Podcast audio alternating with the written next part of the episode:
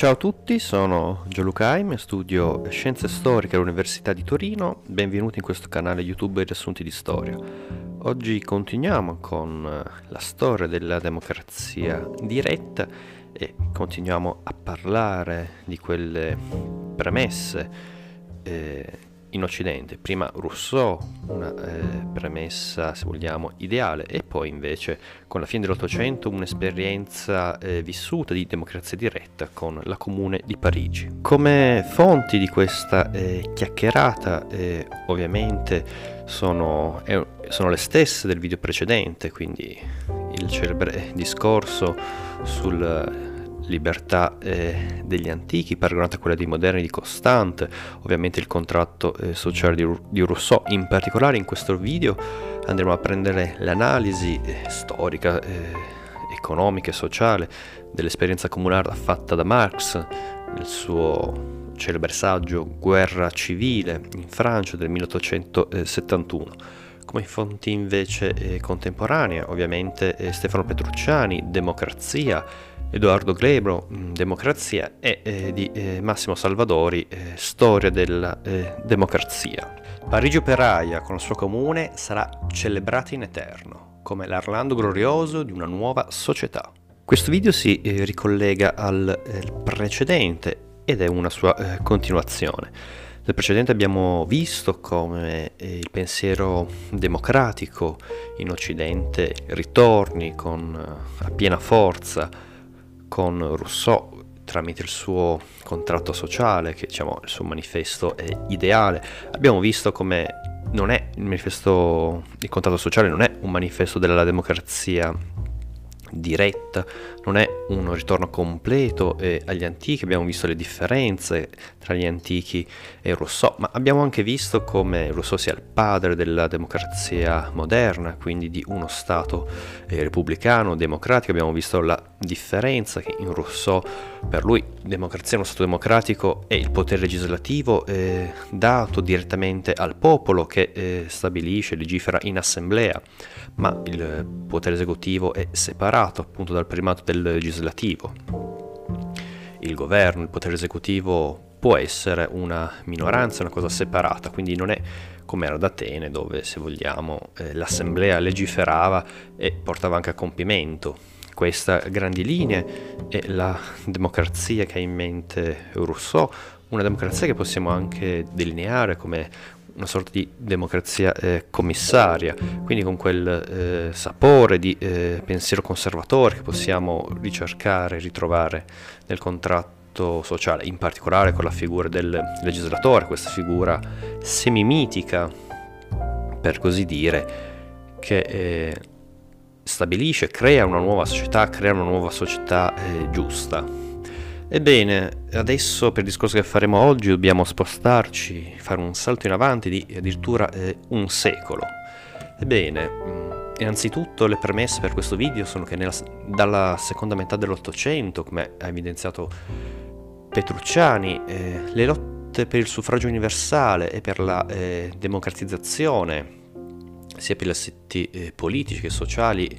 eh, iniziarono a sovrapporsi all'idea di eh, costruzioni nazionali. Infatti l'Ottocento è il secolo eh, delle nazioni, pensiamo alla unificazione italiana, alla unificazione eh, tedesca. Tutto questo quindi, quindi la lotta per il suffragio, l'allargamento, che se vogliamo era stata una delle eh, bandiere dei giacobini nel 1793, e gli aspetti eh, di eh, democra- democratizzazione di diritti politici vanno ad allacciarsi appunto con eh, le istanze, le, eh, le, voglie di una costruzione eh, nazionale. Tutto ciò unito a sua volta con la nascita del movimento eh, operaio, un movimento operaio sempre più organizzato e in massa. Infatti teniamo bene a mente che nel 1864 venne fondata a Londra l'Associazione Internazionale dei Lavoratori, che fu una tappa fondamentale di tale eh, movimento. E non un caso, neanche dieci anni dopo, nel 1861, la Comune di Parigi, che ricordiamo, seppur eh, sia durato soltanto due mesi, concre- concretizzò un ideale nuovo, di una nuova esperienza rivoluzionaria, che quindi era eh, opposta e nuova rispetto ovviamente all'esperienza del 1789.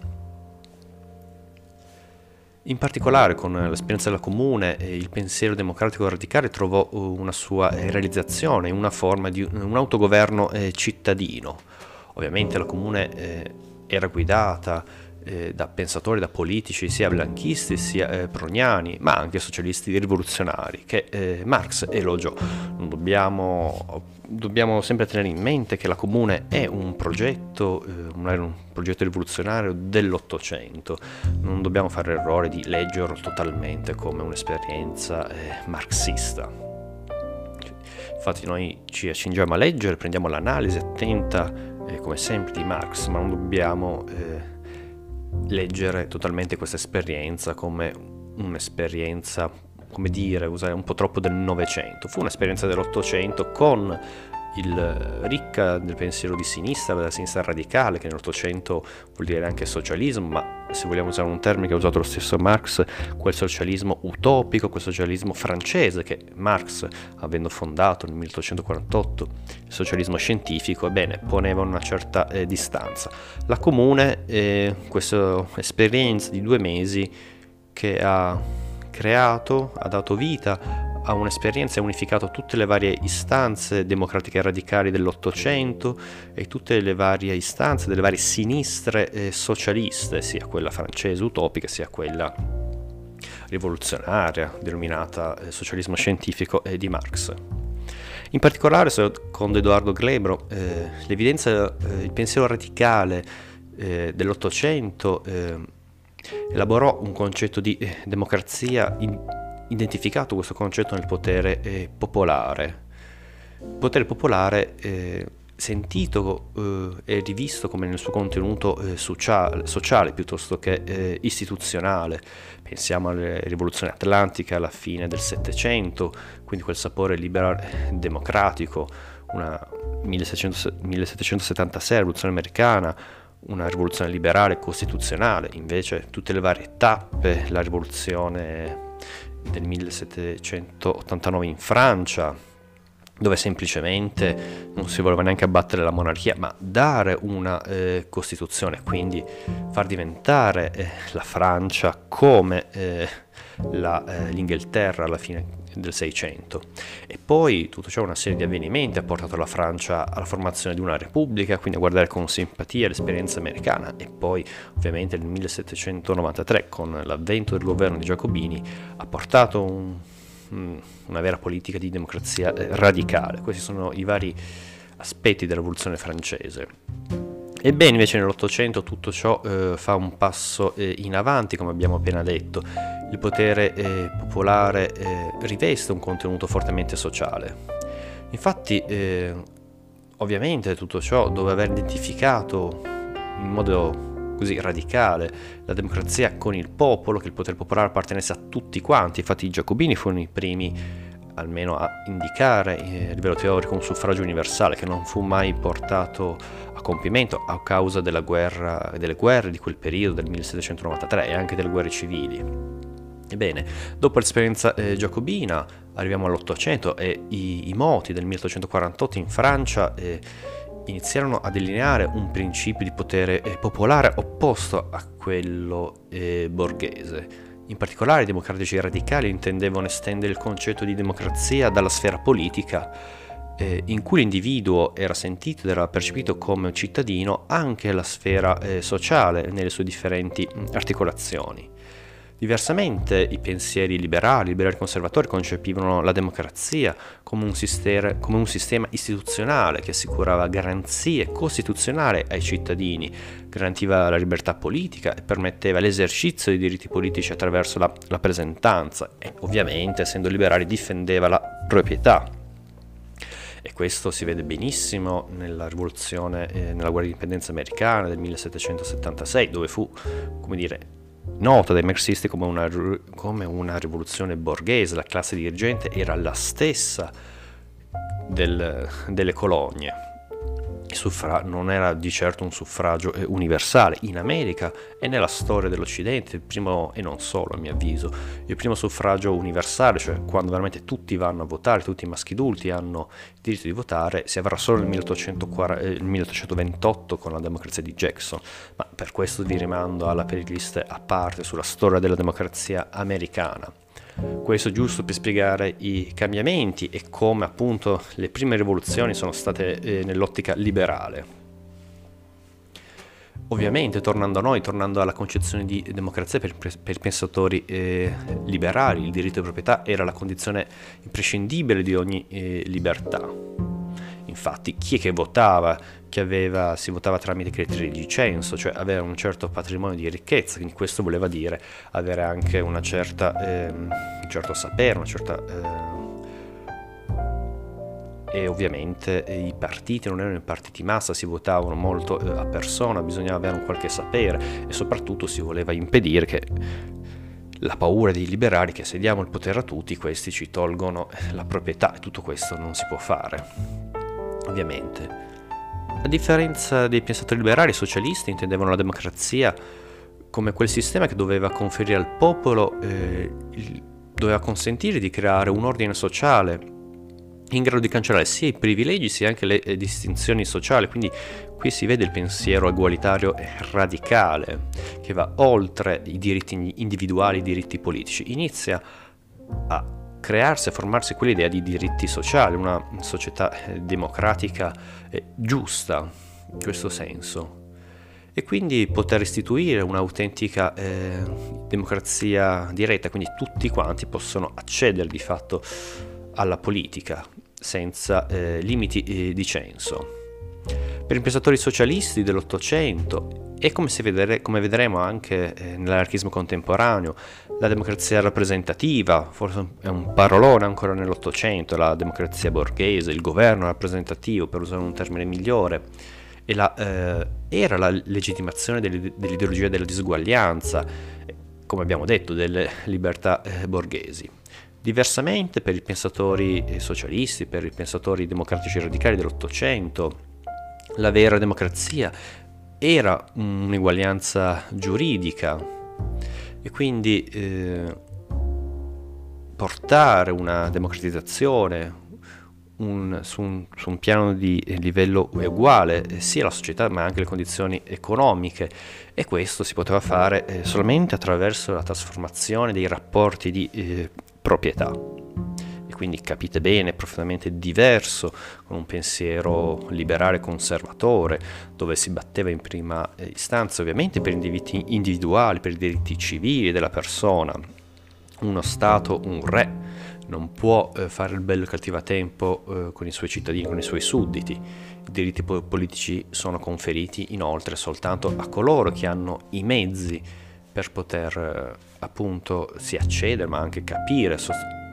siamo in un'epoca appunto che le tasse non le pagano tutti, le pagano solo chi ha certi requisiti e quindi nella loro ottica, molto cinicamente, ma possiamo dare anche ragione, è giusto che gestiscono i soldi di tutti, le tasse dello Stato, soltanto chi, che le paga. Ovviamente siamo nell'Ottocento. Invece di decidere una volta ogni tre anni o sei quale membro della classe dominante dovesse mal rappresentare il popolo nel Parlamento, il suffragio universale doveva servire al popolo costituito in comuni, così come il suffragio individuale serve ad ogni altro imprenditore privato per cercare gli operai e gli organizzatori della sua azienda. Ebbene, questo, questo passo preso dalla guerra civile in Francia di Marx ci eh, accingiamo eh, così ad analizzare attraverso ovviamente le nostre quattro chiavi eh, di lettura della partecipazione, dell'elezione versus sorteggio, della rotazione delle cariche e della democrazia sociale. Cerchiamo di eh, individuare, analizzare che cos'era la eh, Comune di Parigi, come è stata analizzata da Marx. Innanzitutto eh, Karl Marx interpretò il concetto di democrazia secondo una lettura di dominio sociale. Infatti, così come la democrazia rappresentativa è il regime borghese, allo stesso modo la democrazia diretta, attraverso le sue differenti istituzioni è lo strumento che permetterà al proletario di elevarsi a classe dominante.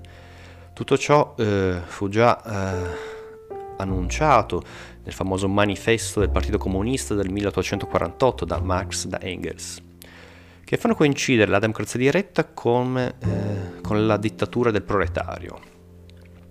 Quest'ultima, la dittatura del proletario, intesa come violenza sociale, pronta sia a sovvertire i rapporti economici e giuridici, sia a punire gli oppositori, cioè ovviamente chi, che, chi, è che vuole rimanere nella libertà borghese. Ovviamente in questa logica la classe eh, proletaria è interpretata come il demos, che non è l'insieme del popolo, ma la componente sociale eh, più povera, più bassa, che eh, risiede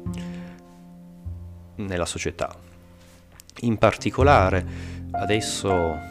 nel saggio eh, La guerra civile in Francia nel 1871, Marx individua come la Comune di Parigi sia eh, la forma politica finalmente scoperta della dittatura del proletario, che porta l'eguaglianza sociale nei luoghi di produzione e realizza il principio di sovranità popolare. Quindi, rompendo con la tradizione liberale,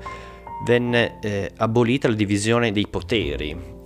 ed è questa la Costituzione della Comune, in quanto furono unificati il potere legislativo ed esecutivo, mentre quello giudiziario venne sottoposto a un controllo popolare, in cui sia i magistrati sia i giudici, essendo eh, eleggibili, eletti direttamente dalle, dall'Assemblea, erano responsabili e quindi eh, destituibili in qualsiasi momento. Quindi come vediamo subito eh, una prima grande distinzione per allontanarsi dalla eh, democrazia borghese è ovviamente opporsi alla divisione dei poteri, grande eh, scoperta, grande invenzione del pensiero liberale del Settecento, in particolare la mente di Montesquieu. E quindi cosa fanno i comunardi? Avendo letto, avranno sicuramente letto eh, Rousseau, ma come dire, non hanno forse accolto appieno il, il suo pensiero, fanno esattamente quello che lui non voleva e quindi unificano il potere legislativo dentro, scusatemi, eh, unificano il potere legislativo con il potere eh, esecutivo, esattamente eh, quella, eh, il governo democratico che eh, Rousseau aveva etichettato come possibile soltanto a una eh, società mh, di dei. Invece il potere giudiziario viene posto viene reso sotto il mandato eh, imperativo e questo perché i giudici i magistrati sono eletti sempre dal, dall'assemblea dei cittadini e quindi possono essere eh, destituibili possono essere decaduti in qualsiasi momento. Secondo il tema della partecipazione, ovviamente essa era diretta. Il popolo poteva partecipare direttamente alle assemblee, tutto quanto il popolo poteva partecipare perché era presente il suffragio universale nelle elezioni generali e nei consigli dei cittadini. La rappresentanza era negata, anche qui la rappresentanza un altro eh, grande eh, principio del pensiero liberale. Inoltre i consiglieri municipali eletti eh, erano soggetti al mandato eh, imperativo, ovviamente i consiglieri municipali eh, che erano eletti erano, avevano un ruolo eh, esecutivo, ma anche qui esecutivo eh, passivo. Siamo, torniamo sempre, e qui ci ricolleghiamo anche a Rousseau, al tema del primato del, eh, leg- del, primato del legislativo. Consiglieri eletti erano responsabili verso gli eh, elettori. Inoltre eh, la comune faceva eseguire le norme generali che essa stessa aveva proclamato grazie all'ausilio di comitati esecutivi subordinati, quindi la comune eh, che raccoglieva eh, le decisioni del, delle varie eh, assemblee, tutto quanto il popolo direttamente partecipava tramite il suffragio eh, universale, essendo unito il potere legislativo ed esecutivo insieme, faceva eh, eseguire con un compito di vera eh, amministrazione. Qui si vede il primato del legislativo, in quanto il potere esecutivo è soltanto un elemento passivo, un elemento amministrativo che deve solo eh, portare a compimento quello che eh, l'assemblea, la comune, ha eh, deliberato, cioè che tutto il popolo ha eh, deliberato. Quindi andando anche contro un sistema burocratico, un sistema di amministrazione, e qui si vede lo spirito eh, sociale, uno spirito di forte eh, democratizzazione sociale ed economica. Tutti i funzionari eh, ricevevano uno stipendio non superiore a quello di eh, un eh, operaio. Inoltre eh, sia l'esercito permanente e la polizia vennero ehm, soppressi e questo perché si armò direttamente il popolo. E qui si fa già un pensiero anarchico che già alla metà dell'Ottocento, alla fine dell'Ottocento era presente, ma questo poi sarà ripreso anche nel eh, Novecento. L'esercito, la polizia sono tutti eh, elementi di, di, uno Stato, del potere superiore dello Stato e quindi qui la volontà di eh, togliere eh, questo potere, questo potere che schiaccia i cittadini, ma di ritornare, se vogliamo, a una condizione dei cittadini soldato, un po' come era eh, ad Atene, che come abbiamo visto nei due video iniziali di questa playlist, era assente qualsiasi forma di eh, polizia, ma erano gli stessi cittadini che si armavano. Un altro aspetto che possiamo tenere conto nell'ottica di una democrazia sociale è il fatto che l'istruzione fu resa accessibile a tutti. Inoltre fu completamente laicizzata, ovviamente stiamo parlando della Francia e quindi la religione non venne eh, cancellata, non siamo all'idea dei giacobini, ma eh, la religione semplicemente venne eh, messa come considerata come un affare eh, privato. La cosa importante che ci farà riflettere, fa riflettere anche noi oggi, è come la stessa eh, oggettività della scienza non fu risparmiata dalla forza eh, rivoluzionaria. Questo perché la scienza stessa fu ehm, liberata, citando le parole di Marx, dalle catene che, la, che le avevano imposto i pregiudizi di classe e la forza eh, del governo. E quindi si vede la critica eh, della scienza, la scienza non è vista come un oggetto puramente eh, oggettivo e eh, intoccabile. Questo lo vedremo in seguito eh, soprattutto eh, tra gli anarchici contemporanei, ovviamente negli anni 90, Inno Global, forti critiche eh, all'industria, alla scienza, al progresso, ma in particolare quando in seguito a questa playlist andremo a vedere il pensiero eh, libertario del municipalismo libertario di, di Buchin o se vogliamo anche di Greber. Comunque questi elementi è giusto che ce li eh, segniamo, ce li mettiamo da parte, che saranno ripresi dal pensiero futuro, il pensiero democratico radicale. Tornando a noi, tornando alla comune, il suo destino, eh, secondo Marx, sarebbe stato quello di fare da modello ad altri grandi centri industriali, perché per Marx era così che eh, la rivoluzione proletaria, la dittatura del proletario poteva prendere eh, forma. Qui eh, ovviamente siamo, si ritorna a un pensiero di l'abolizione dello Stato, questo tema per esempio so che sarà presente anche nell'anarchismo, l'abolizione dello Stato, il ritorno a un modello, se vogliamo, di Stato più piccolo, di, ovviamente di un municipio, di una città, di una comune. Quindi una forma di autogoverno che in politica estera, ovviamente per tutelarsi, eh, prende forma una confederazione di eh, comuni, ovviamente di comuni liberi è la stessa cosa che abbiamo visto nel video precedente in eh, Rousseau. In particolare riguardo alla critica al governo rappresentativo, cioè alla democrazia borghese, Marx eh, vede e riduce come, vede come l'apparato amministrativo e i rapporti di produzione siano strumenti di egemonia dello Stato sulla società. Questo è un pensiero che Marx, appunto, il pensiero comunista, eh, è stato poi rieletto, è stato anche eh, come dire, eh, sponsorizzato non è il termine esatto, è stato condiviso dal pensiero anarchico, sia dell'Ottocento ma anche del Novecento, come vedremo. L'aspetto più importante dell'esperienza comunarda che possiamo tuttavia eh, leggere sotto la chiave di lettura della democrazia sociale fu l'instaurazione, scusatemi il gioco di parole, di una repubblica eh, sociale e quindi eh, una forma eh, di governo, di autogoverno, svincolata dalle logiche di dominio dello Stato eh, liberale e la volontà di emancipare dal punto di vista economico e sociale le classi eh, più povere. Nel pensiero democratico radicale, quindi, da questa esperienza iniziò a delinearsi una, mm,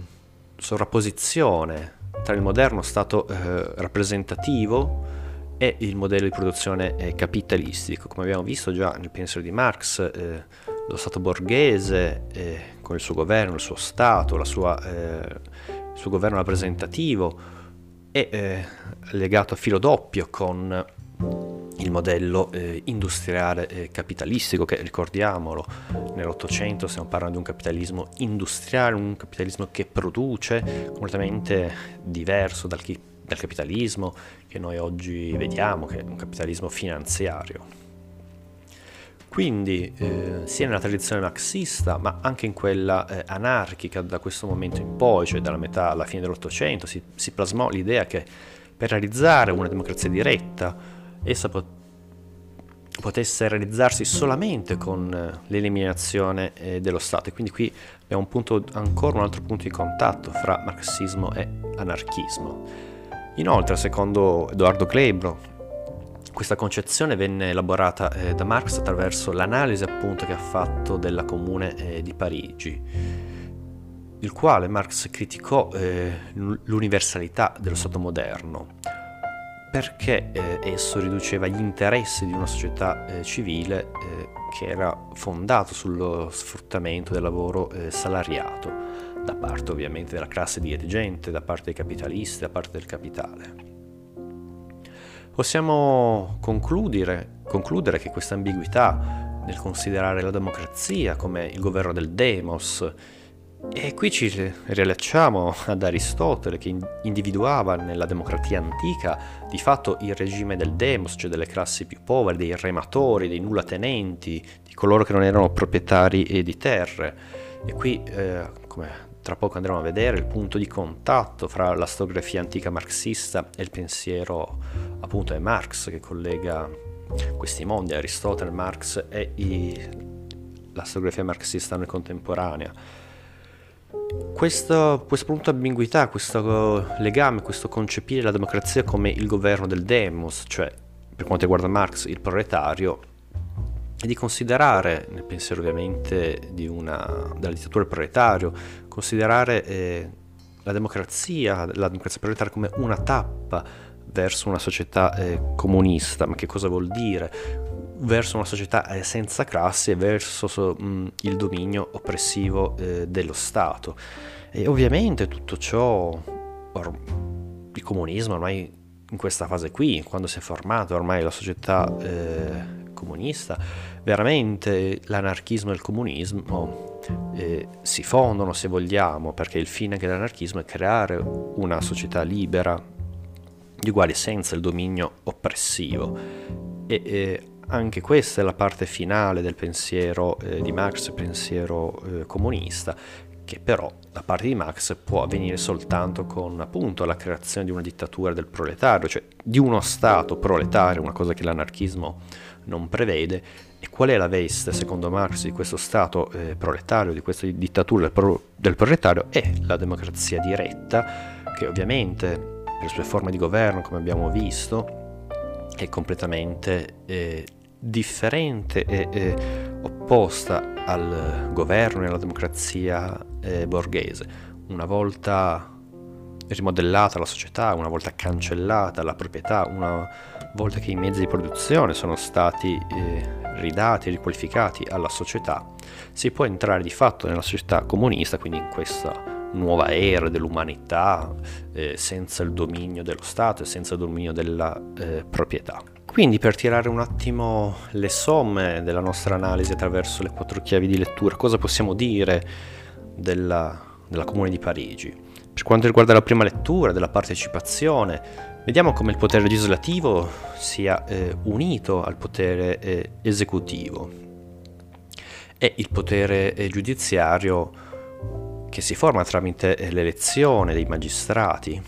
e dei giudici è soggetto al mandato imperativo. Quindi siamo completamente eh, lontani dalla separazione dei poteri liberale. Inoltre, un altro elemento che possiamo leggere sotto la chiave del, di lettura della partecipazione è appunto il suffragio universale garantito a tutti i maschi adulti nelle elezioni generali della comune e nei consigli eh, cittadini. Per quanto riguarda la chiave di lettura dell'elezione vai sul sorteggio, abbiamo una completa eh, rifiuto del concetto della eh, rappresentanza. Inoltre è presente il, l'idea, il principio dell'elezione, quindi non tanto del, del, sorteggio, che ovviamente il sorteggio è l'arma, è sempre stato lo strumento democratico per eccellenza. Nella comune è previsto il sorteggio, ma eh, sempre i consiglieri municipali eletti sono soggetti al mandato imperativo, quindi sì, un'elezione, ma eh, appunto non godono di una piena indipendenza. Se van, non hanno una libertà individuale gli eletti, no, come nei nostri parlamenti, quindi se non fanno quello che sono stati votati per quello, ma questo può avvenire perché le condizioni cambiano, ad esempio se votati per, che ne so, caso di Parigi, per eh, sistemare delle buche in una strada scoppia una guerra, ebbene devi prendere altre decisioni. Se non prendi decisioni che non vanno bene ai tuoi eletti, puoi essere eh, sostituito in qualsiasi momento. Questo è in modo estremamente secco il mandato imperativo. Terza chiave di lettura della rotazione delle cariche, eh, possiamo identificare appunto un primato del legislativo sui comitati esecutivi, quindi questo che si rifà anche qui l'uso del mandato è imperativo, i comitati esecutivi, tutti quanti sono soggetti subordinati rispetto al potere eh, legislativo. Inoltre lo stipendio di, di ogni operaio eh, era usato come stipendio sia per i funzionari pubblici. Un altro aspetto che possiamo attingere nel contesto della rotazione delle cariche la soppressione permanente sia dell'esercito sia della polizia, quindi degli strumenti coercitivi, per usare un termine anarchico, se vogliamo anche comunista, eh, dello Stato borghese. E inoltre il federalismo, eh, il federalismo eh, la comune di Parigi in politica estera si formava come una confederazione di comune eh, di liberi comuni tutte, nel pensiero di Marx, tutte le grandi città industriali in Francia si sarebbero dovute dare una costituzione, una forma politica come quella di Parigi, le quali in politica estera eh, avrebbero, fatto, avrebbero, fatto, fronte comune con politiche confederali. Inoltre ovviamente rappresenta un'autentica proprio eh, rotazione delle cariche, eh, ovviamente le cariche politiche all'interno della comune, quindi questo per evitare ogni forma di eh, professionismo politico. L'ultima è chiave di lettura che la democrazia sociale, appunto con la Comune di Parigi viene a formarsi un'autentica repubblica sociale, quindi un'autoamministrazione eh, della politica e quindi la fine anche delle disuguaglianze sociali. Questo era il fine, qui si vede, il, si sente il pensiero morale dietro tutto ciò. Inoltre la, l'autoamministrazione vuol dire anche fine eh, dello Stato, del suo potere eh, oppressivo. E questo perché appunto Marx eh, legge la democrazia come eh, il dominio sociale del eh, proletario. Nell'atto pratico abbiamo visto come l'istituzione era garantita a tutti, era pubblica ed è laica e quindi parliamo anche della fine del potere eh, temporale della Chiesa sullo Stato. La democrazia e l'oligarchia differiscono l'una dall'altra, sono la povertà e la ricchezza sicché dove dominano i ricchi, in molti o in pochi che siano, ci sarà necessariamente una oligarchia, e dove dominano i poveri, una democrazia. Ebbene, con queste parole di Aristotele nella sua eh, politica, mi accingo a finire, ma mi accingo anche a, come dire, creare un punto di collegamento, come abbiamo visto, tra il pensiero antico, se vogliamo più che mai realista, e il pensiero eh, di Marx, che legge nella democrazia, in particolare nella democrazia diretta, la forma politica della dittatura del proletario. E quindi ora vorrei fare una sorta di eh, carrellata del pensiero che ha avuto la storiografia marxista appunto nei riguardi della democrazia eh, di Atene. Infatti eh, Carlo eh, Maccaccini in, nel suo eh, saggio, nel suo articolo per meglio dire, che è comparso in uh, Brilliance of Campaign to the eh, Reception of Athenaeum Democracy, una raccolta eh, di articoli uscita nel 2021. Ebbene, eh,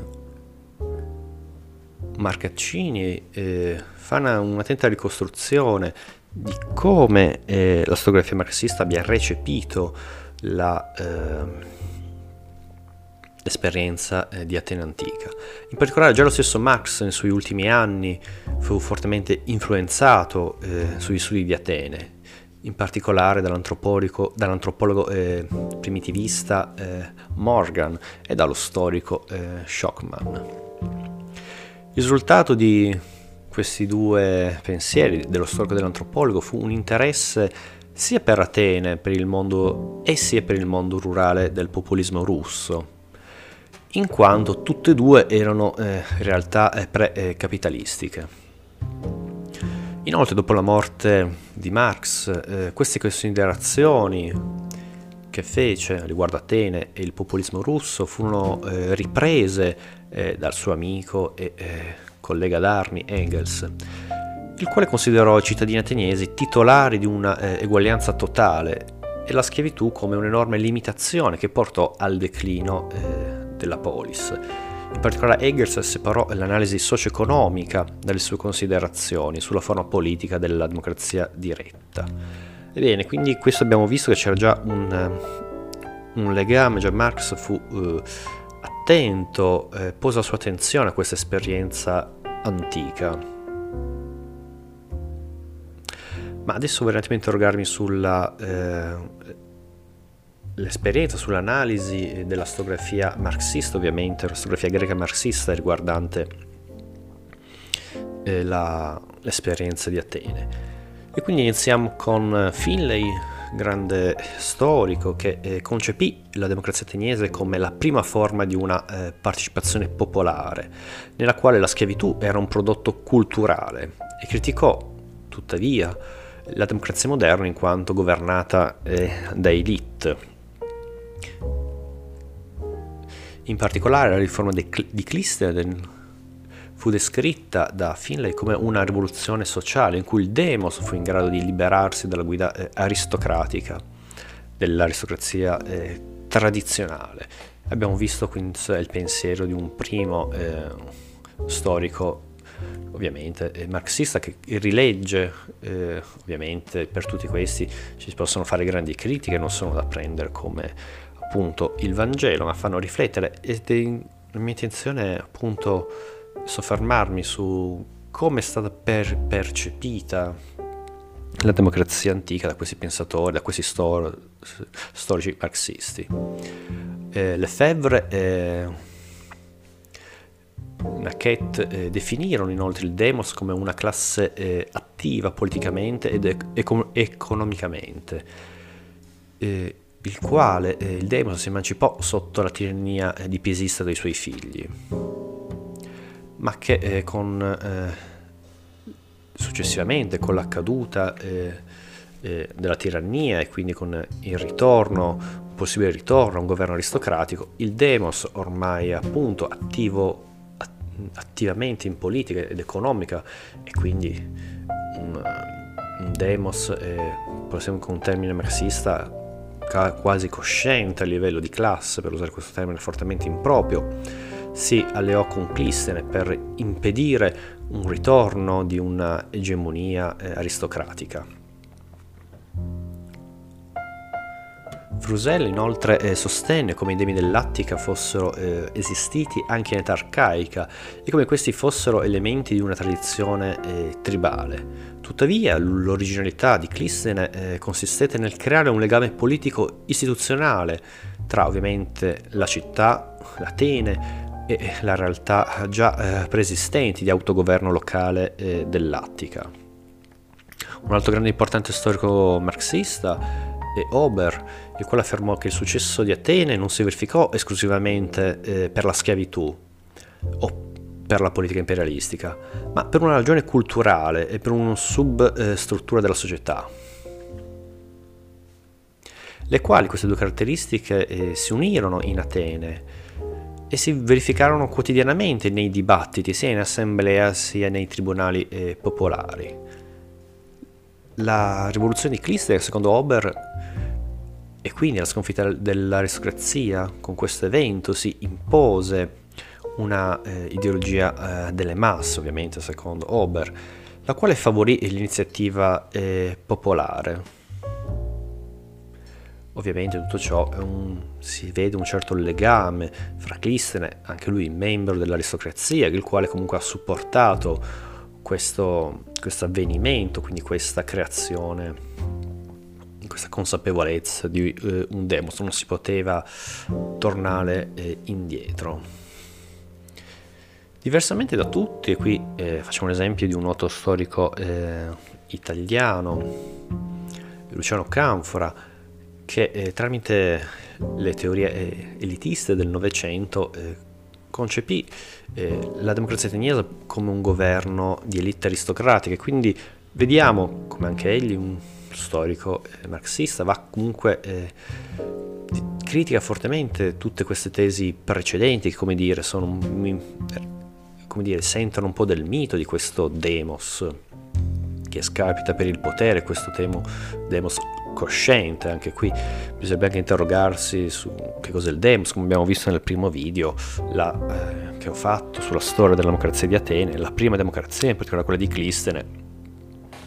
soprattutto se si legge le fonti si legge è intesa appunto come il demos, cioè tutta quanta la cittadinanza, cioè sia ricchi che poveri, ma contro eh, la tirannide, in particolare la democrazia di Clisten che noi vediamo vincere a Maratona e la democrazia eh, oplitica assai diversa dalla democrazia radicale della riforma di Efialte o dei demagoghi della fine del V secolo, quindi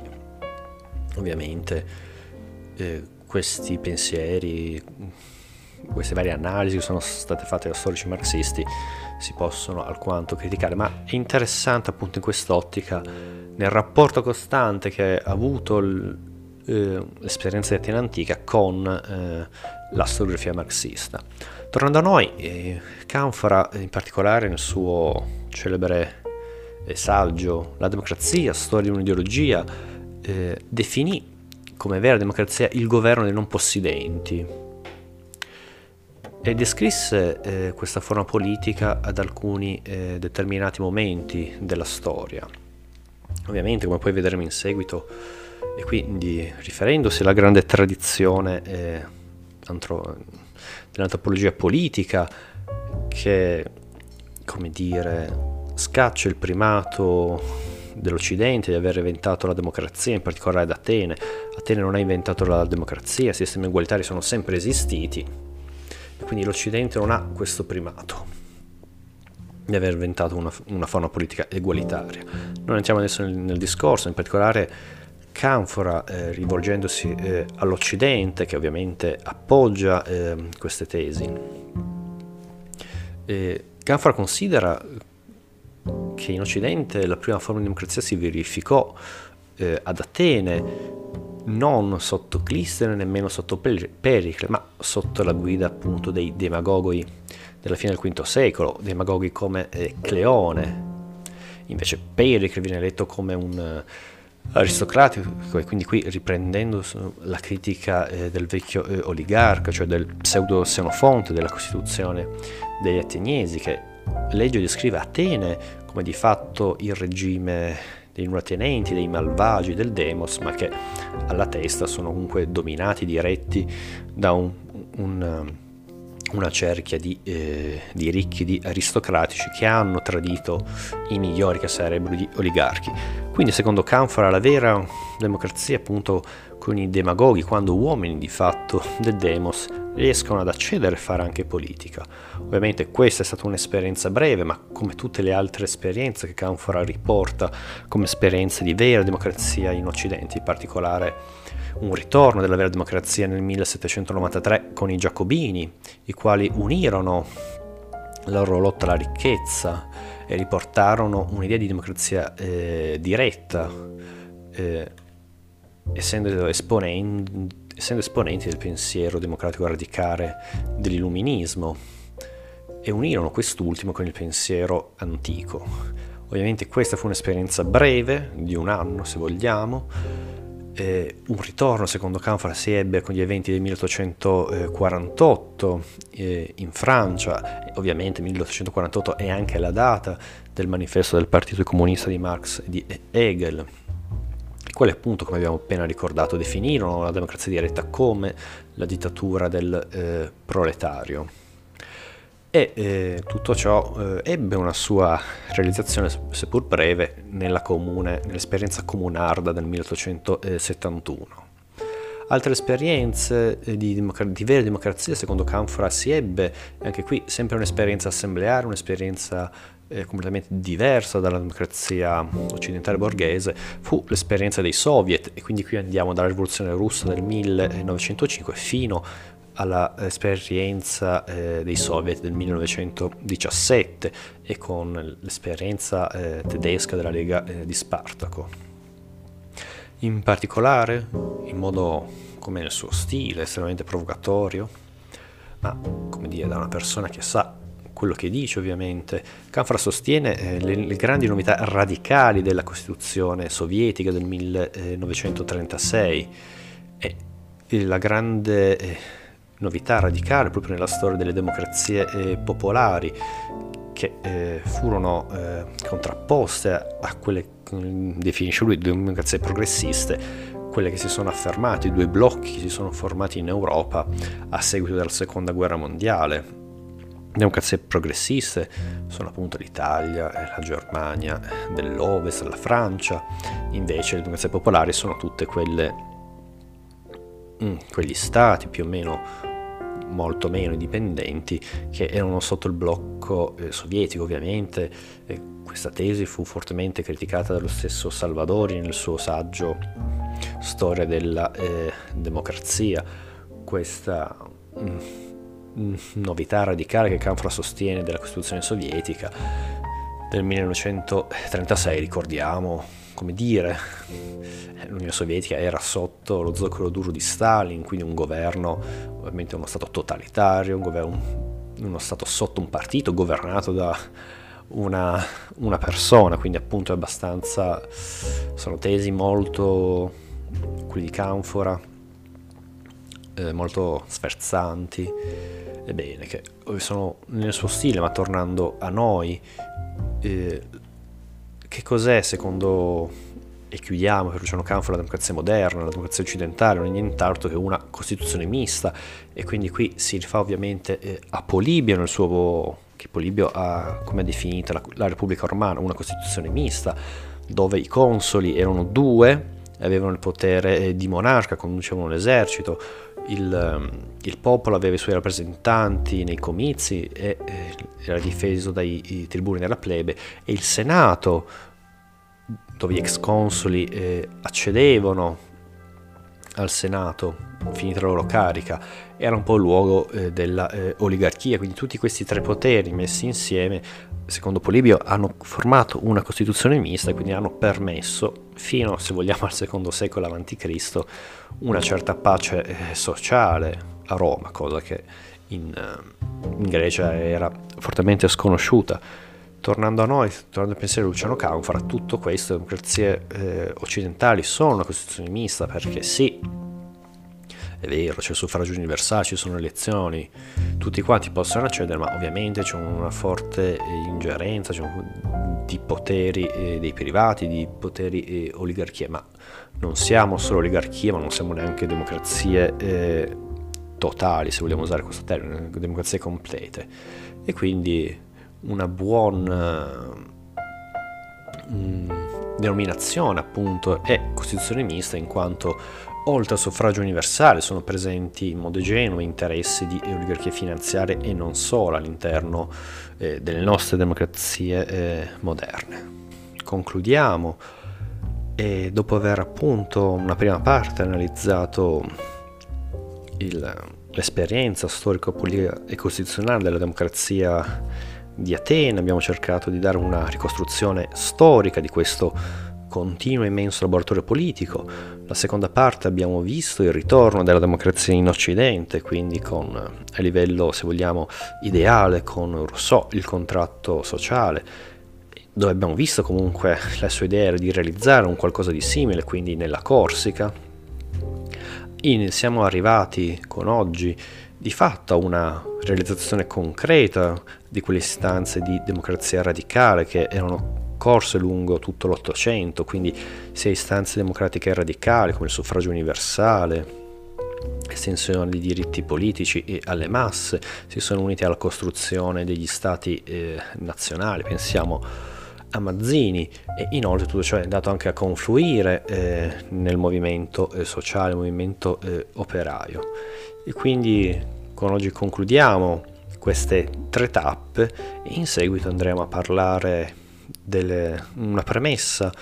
per parlare di come è nato il tema della democrazia diretta ai giorni nostri nel mondo contemporaneo, quindi arriveremo agli anni 60 che sono gli anni per eccellenza della democrazia partecipativa. Detto ciò, eh, terminiamo qua e io come sempre spero di avervi annoiato ma non troppo.